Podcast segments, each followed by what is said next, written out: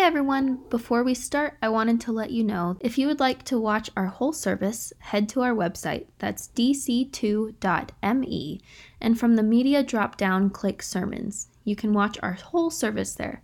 And now, here's this week's sermon.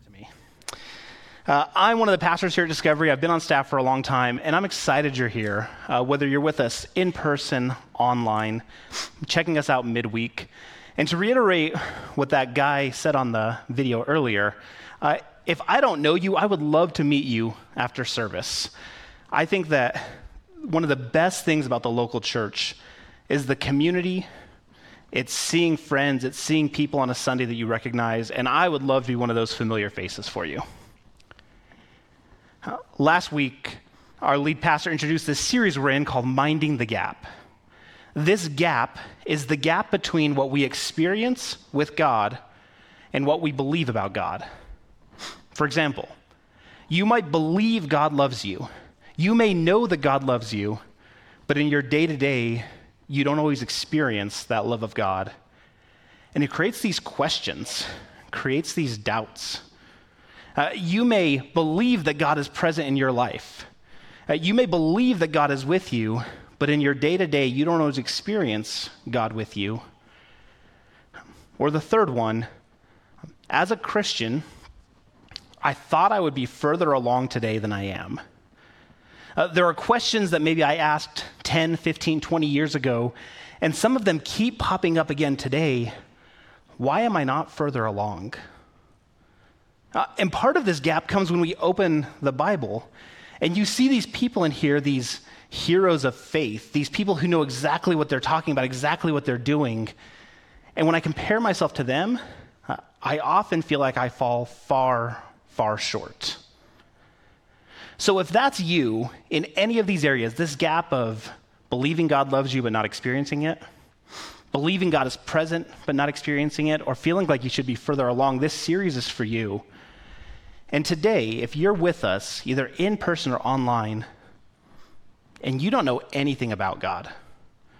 Uh, you've heard about Jesus, you've heard about all this, but you don't know it all.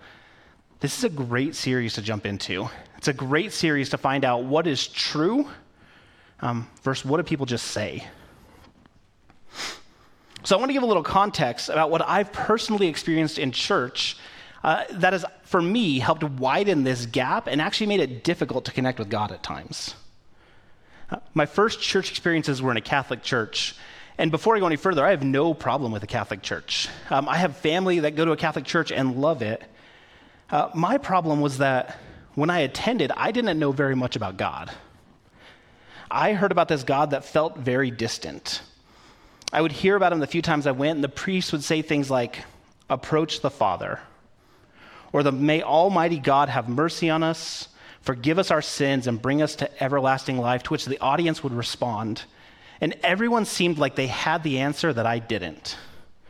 Uh, and there's nothing I'm sharing today, again, that has any negativity or their practices, but in my few times attending, I walked away with a view of God who was mighty, sovereign, and omniscient.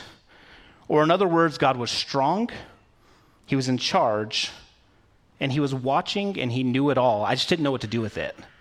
Uh, I didn't walk away wondering if God was real. I, I, believed he was real. I just didn't know what that approach looked like. I, I didn't know how I could personally bridge that gap between this almighty Father in heaven and me on earth. Fast forward a few years, and I started attending a non denominational church, and these people took God very differently. In fact, some of the language they used is some language that we occasionally use here at Discovery.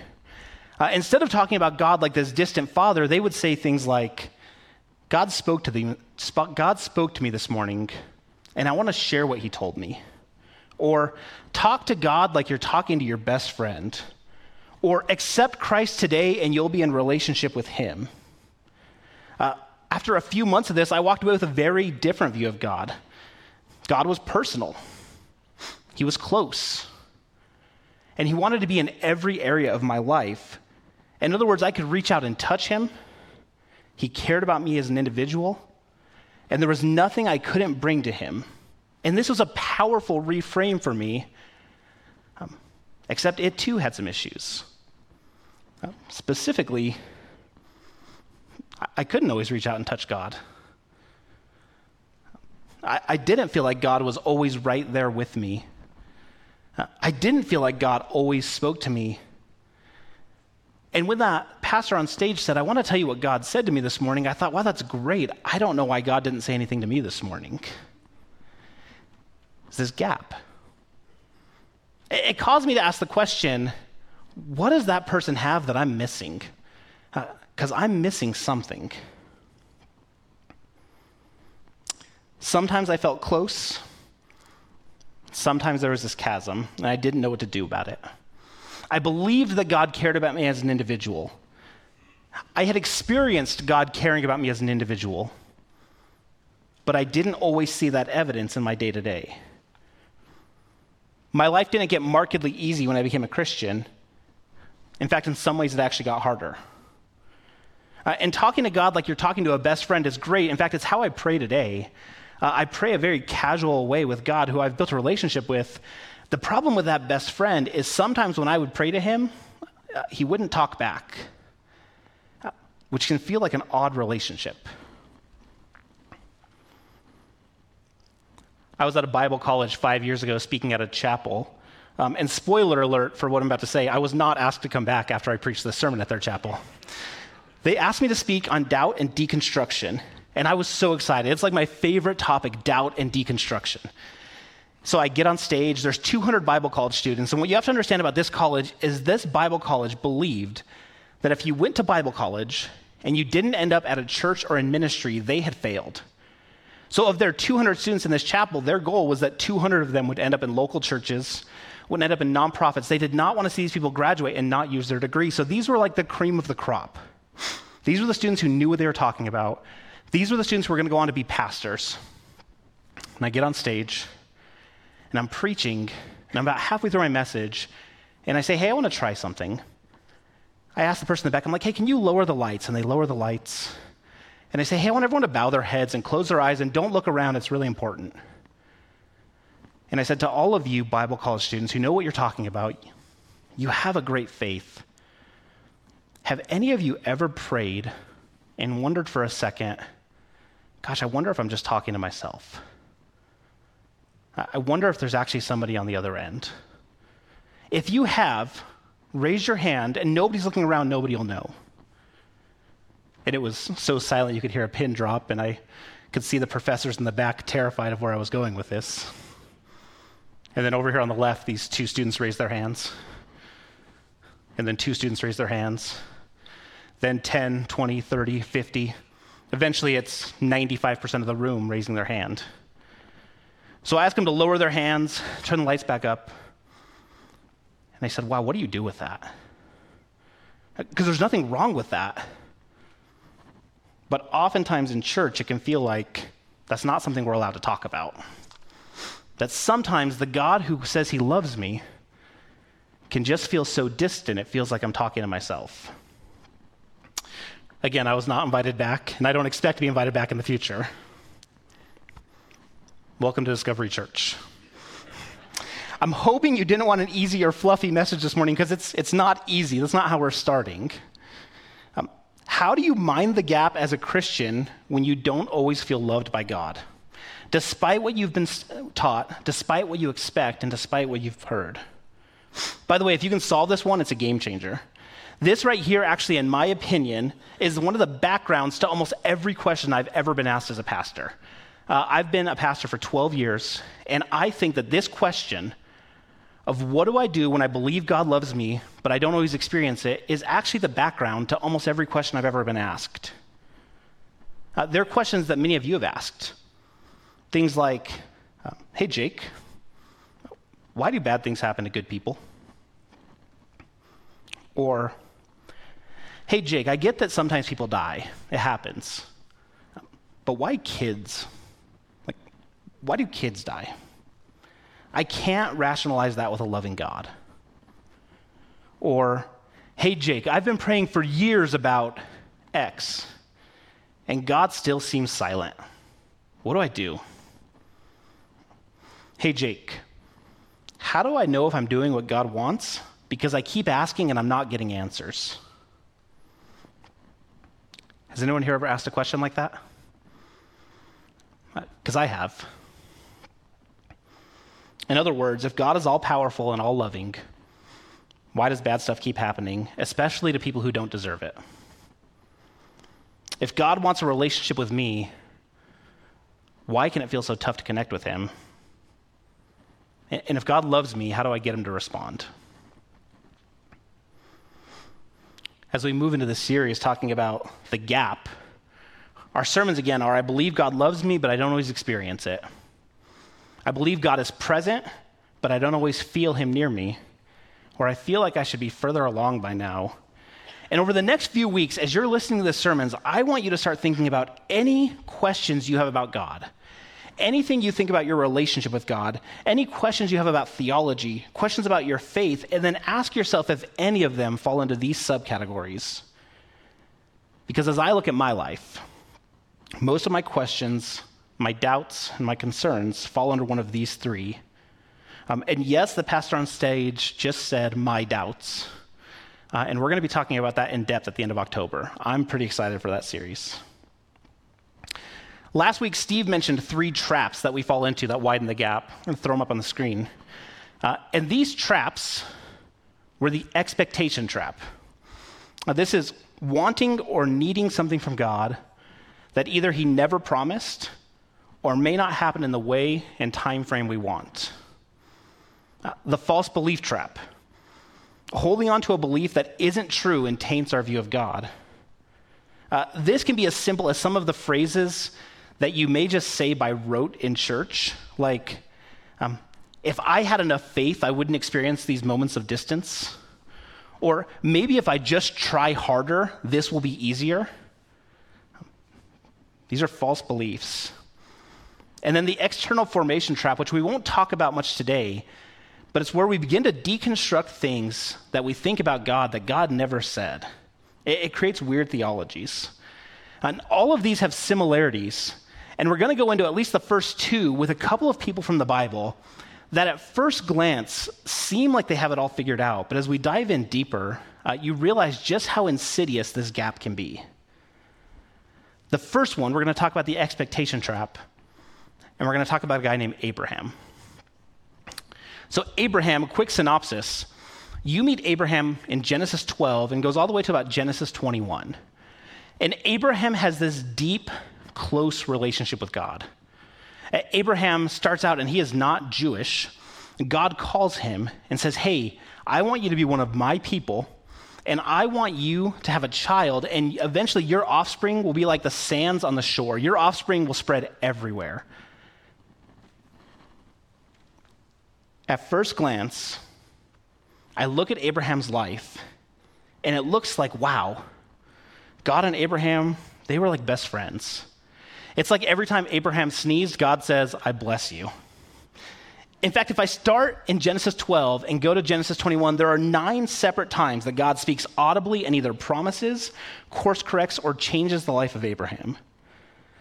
Or on topics, there are also multiple supernatural miracles, not the least of which is taking a person who's advanced in age, it's the Bible's phrasing, not mine, who has experienced infertility and giving them a child.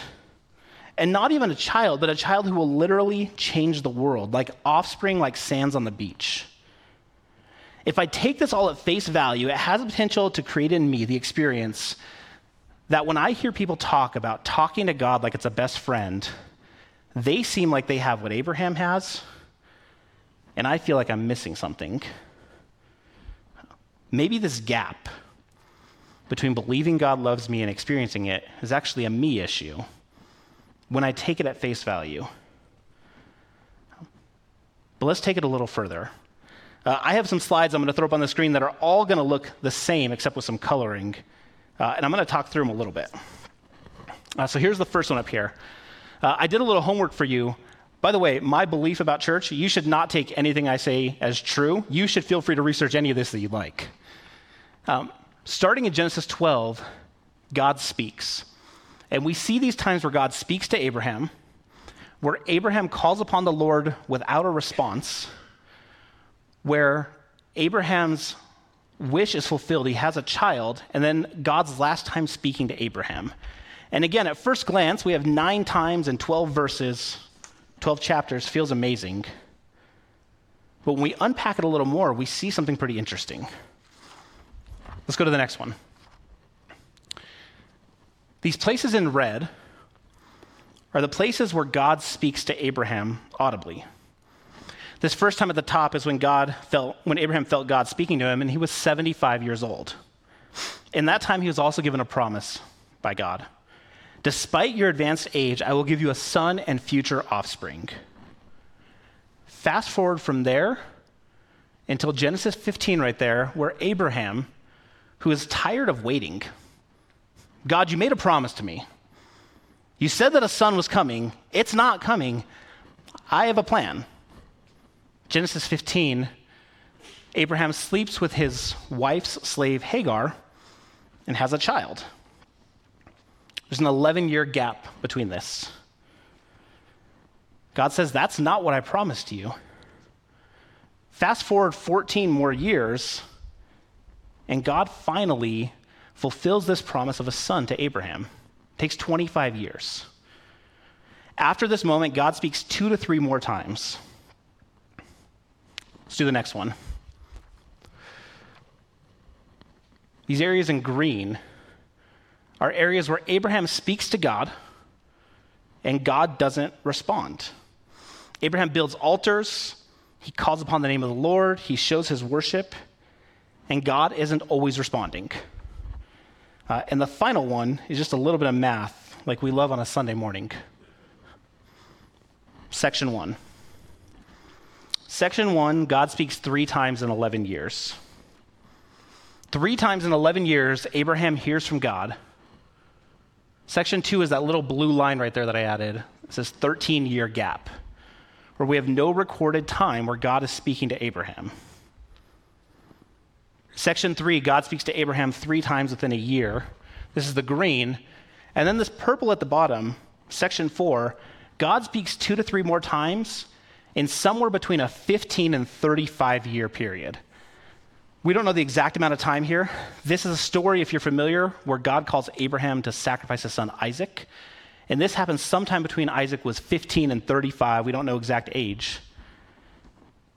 When I read scripture, it feels like God's fingerprints are all over Abraham's life. When I look at it line by line, um, I see a God who spoke to his follower. I see a God who loved his son. I see a God who intervened in the life of Abraham nine or 10 times over about a 40 to 60 year period. It's very different than what I see when I just read straight through. Now, I don't believe this is an all inclusive account of God's relationship with Abraham, but I do believe it points to something important. The author of Genesis took great pains to point out God's promises, his fulfillment of said promises, and his relationship with Abraham. And as I look at the numbers, I see times where God was directly present throughout. Times where God, Abraham worshiped God, but was stuck waiting on a promise. And times when Abraham and his wife had to laugh at the absurdity of what they believed their God wanted for them and not seeing it happen. Abraham, one of the fathers of the faith, was used to waiting on God. He was used to living with an expectation of God that didn't seem like it was being fulfilled. And he was used to times of silence when he worshiped and called out to God, possibly without a response. In our lives, when we live with an expectation of God that doesn't line up with what God promises or has shown, it widens this gap. Abraham lived with years with a promise that seemed ridiculous on the surface. And I can just imagine God promising Abraham, You are going to have a son. And I can imagine Abraham's response was, Does, does that mean now? No, okay. Does that mean soon? No. Uh, does that mean eventually then? What, what does that mean? God's promise uh, took 25 years to come through. How often do we feel like we've been promised something by God, told something by God, offered something by God, and despite your faith, despite your struggle, you don't see it happen? How hard can it be to believe God loves you when you don't always experience that love? The second trap we fall into is the trap of false belief. False belief, once again, is when we have beliefs we put on God based on what we believe, we've heard, or what we think about God. This is deadly because oftentimes, similar to the last one, it creates a situation where we have an expectation uh, that may not come true. Uh, my favorite one for this is a guy named Elijah. Uh, and Elijah did some phenomenal things. He has this great story where he um, is in the nation of Israel, and there are these prophets of Baal, prophets of another God. And Elijah says, Hey, I want you to take 450 prophets of Baal and 450 prophets of Asherah, and I want us to go on the top of a mountain and do what I'm going to call a God off. That's not in the Bible, that's what I call it. Here's what we're going to do we are going to pray. We're going to take some bowls, we're going to put them up on a pyre, and you are going to pray to your God. And if your God lights that pyre on fire, then your God's better than mine. But if my God does it, then my God is better. So here's Elijah up against 900 total prophets and they go first. And they are screaming, they are cutting themselves, they are shouting, they are excited, they are calling out to their God for hours with no response. You can go further into reading this. It's, it's pretty funny because Elijah actually starts trash talking them, which is wonderful. That's absolutely in the Bible. After hours, nothing happens. So I picture these 900 prophets, cuts all over their body, hoarse from shouting. And then you have Elijah. I picture this meek little man coming up. And he says, Hey, the, the wood is too dry. Let's get some buckets of water and let's dump it all over it. That's not enough water. Let's do it again. That's not enough water. Let's do it again. They dump water three times until water is literally running off. Elijah looks up and he says, Hey, God, this is our time. God brings fire on the mountain, incinerates the bowls. Everyone shouts and cheers because the God of Israel is the God in control. They round up these prophets of Baal, they're put to death, and Elijah has this literal, like, mountaintop moment where he saw the glory of God, he saw the power of God. He's celebrating, things are good, and then he gets a message. Jezebel, the woman who's kind of running this whole thing, says, May the gods deal with me, be it ever so severely, if by this time tomorrow I do not make your life like that of one of the prophets of Baal. In other words, within the next 24 hours, you will be dead. And Elijah has this experience. He says, Hey, God, I did what you asked. Hey, God, I did some amazing things. And now this woman wants to kill me. What's going to happen? There's no God. So Elijah runs. He runs, he begs for death. He wants it to be over. The God who he thought loved him feels like he abandoned him. Elijah goes and finds himself on a mountain. The word of the Lord came to him and said, What are you doing here, Elijah? He replied, I have been very zealous for the Lord God Almighty. The Israelites have rejected your covenant. They've torn down your altars. They've put the prophets to death with the sword, and I'm the only one left, and they're trying to kill me too. And so these natural disasters come. This giant wind comes, and Elijah looks for God in the wind, and God isn't in the wind. And this earthquake comes, and God looks for God in the earthquake, and he's not in the earthquake. This fire comes across the mountain, and God, Elijah looks for God in the fire. He's not there. And then this gentle whisper comes. And Elijah hears God in the whisper. Go to 1 Kings 19 14. I've been very zealous for the Lord God Almighty. The Israelites have rejected your covenant. They've torn down your altars. They've put your prophets to death with a sword. I'm the only one left, and they're trying to kill me too. In other words, there's a underlying, hey, God, I did the job. I did what I was supposed to do. I've been the good person. I followed the orders, and now this is what you have for me. Uh, you say you love me, and now I'm just left hanging to dry. God, what the heck? God, I'm all you've got, so you should take care of me. God's response is, funny. I picture it as a sarcastic response. Verse 15 through 17. The Lord heard him and said, Hey, go back the way you came to the desert of Damascus. When you get there, anoint Hazael king over Aram. Also anoint Jehu, son of Nimshi, king over Israel, and anoint Elisha, son of Shaphat, from Abel Meholah to succeed you as prophet. Jehu will put to death any who escape the sword of Hazael, and Elisha will put to death any who escape the sword of Jehu. I picture Elijah like pouring out his heart, and God says, Hey, that's great. Here's your next list of tasks. Then, verse 18. Yet I reserve 7,000 in Israel, all whose knees have not bowed to Baal and whose mouths have not kissed him. Elijah, you think you are alone. You've painted a picture that I am distant, and I have so much more going on than you have any idea. Elijah, I love what you're doing.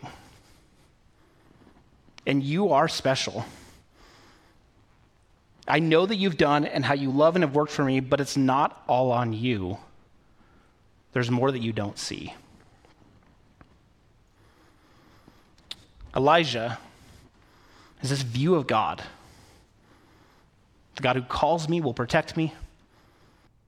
The God who calls me needs me for this. And God says there's more than that.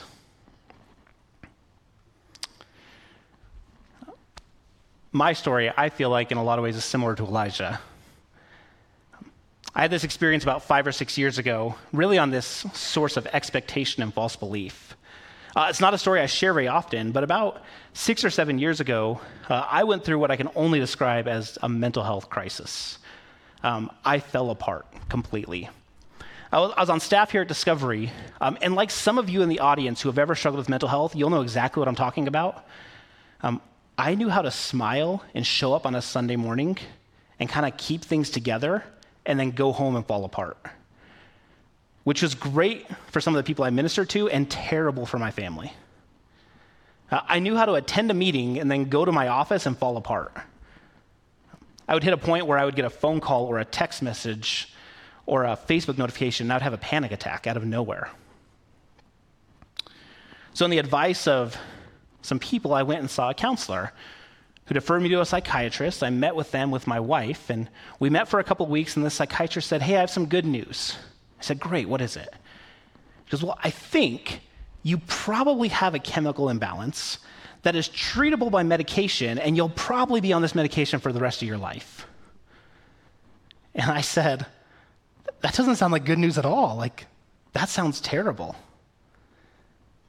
And the next day, I met with my bosses. I met with Steve Cuss and Randy Larson, two people I worked for. And almost verbatim, this is what I said It shouldn't be this way. I've done the work, I've put in the time, I've done the right things. I was not rebellious. I have been a pastor. Um, I have not done anything wrong. In fact, I've done everything right.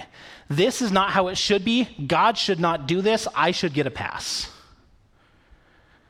To which my bosses wisely um, sat and said nothing, because how do you respond to that? And afterwards, I said, Listen, I know that's not biblical. I know all about Paul and the thorn in his side, Peter dying. I know all about the story of Elijah. I know all about John the Baptist who died while Jesus was alive. I know how it is, and I know what this world's like, but if I were in charge, I would do it differently. Imagine a pastor saying they would do it differently than God. Um, I would call that heresy, but I know I'm not the only person in this room who's ever thought that. I know I'm not the only person who's thought it, it should be different. If God is as close as he can be a best friend, if I, if I can speak to him like a friend, it, it should be different. God, there's a gap between what I think and what you think about me. What I think you promised me and what I think you said you'd do for me and what I'm experiencing. And right now, this gap is too large for me to know what to do with.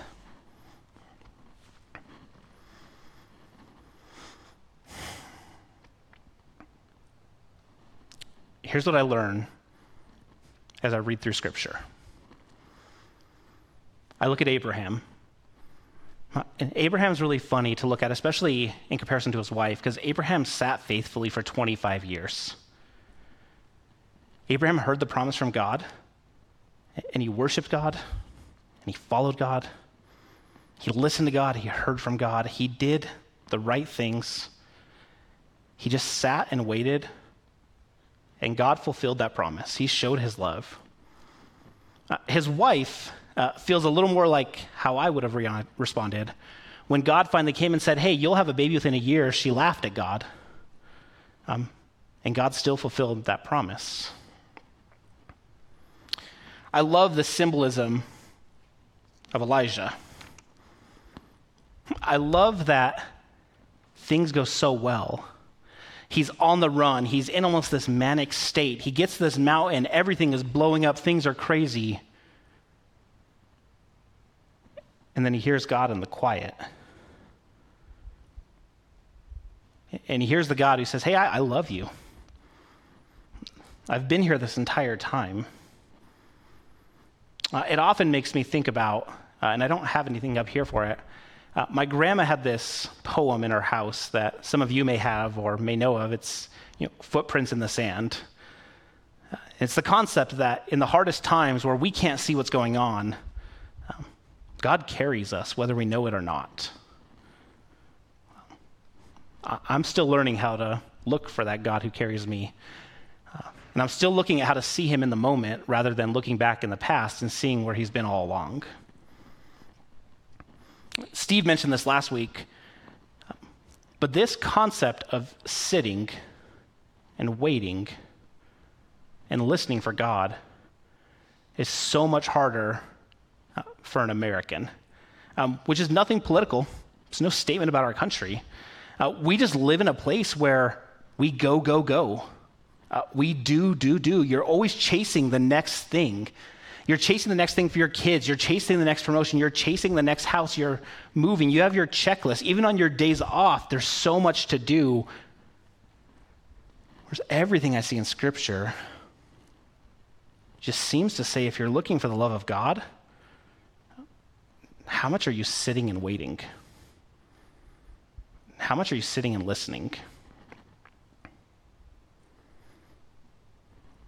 How do you minimize that gap? By doing better at recognizing when God is with us. I'm going to call the band out, and as they come out, uh, I have homework for you all. Uh, for some of you, that homework instantly turns into a checklist. When do I do this? How do I get it done? This is the American culture, the Western culture. Uh, and it doesn't work that way. In fact, I'll make it even worse with this homework. You may do this homework and still not see results. See, what I've experienced is when I want to experience the love of God, I have to sit and listen. And I have to sit without an expectation of hearing. So, my challenge to you this week is to take time this week to talk to God about what you need. Talk to God about what's going on, and then sit with no agenda and wait, with no promise that it's going to change. Now, for some of you, um, you may be a little like me, you know, ADHD all over the place. And the idea of sitting in silence and waiting is not something you ever learned, and that sounds terrible. Because when I sit and I sit quietly, what happens is the voice in my head just keeps going. You got to do this. You got to do this. What's going on with this? Your phone just buzzed. On our property over here on the corner, we have a labyrinth, which is my favorite thing. Uh, the labyrinth has all of these turns. And on the way into the labyrinth, your goal is to let go and release. And every time you take a new turn, you pause and you think about what you're giving up to God. When you get to the center, use this as a time of worship and declaration of the goodness of God. And on the outer journey, you take that time to focus on who God is, and you pause and you wait. And your goal isn't to get through as fast as you can. Now, that labyrinth is on our property, but it's actually not a mystical experience. This is something that can be done anywhere. if you're a person who says, hey, I love the idea of sit and wait, I can't do it, where can you move and pause and listen to God? I really wish that there was like a silver bolt that I could give. If you do this, you will experience the love of God. If you do this, you will feel the presence of God. If you do this, the gap will shrink. And all I know is sit, wait, and watch what God does over the course of your life. It, worked for Abraham, it eventually worked for Elijah, uh, and I'm hoping it works for all of us. I'd love to pray with us. Hey, God, it's Jake.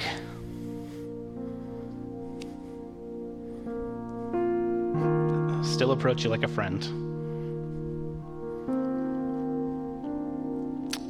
God, my prayer for this room is that we would become adept at slowing down.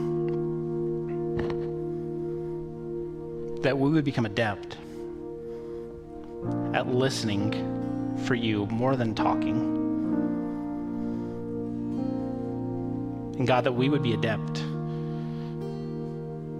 at seeing where you're at work and loving us today and not having to look back and see where you were. God, thank you for this opportunity and thank you for this people. Amen.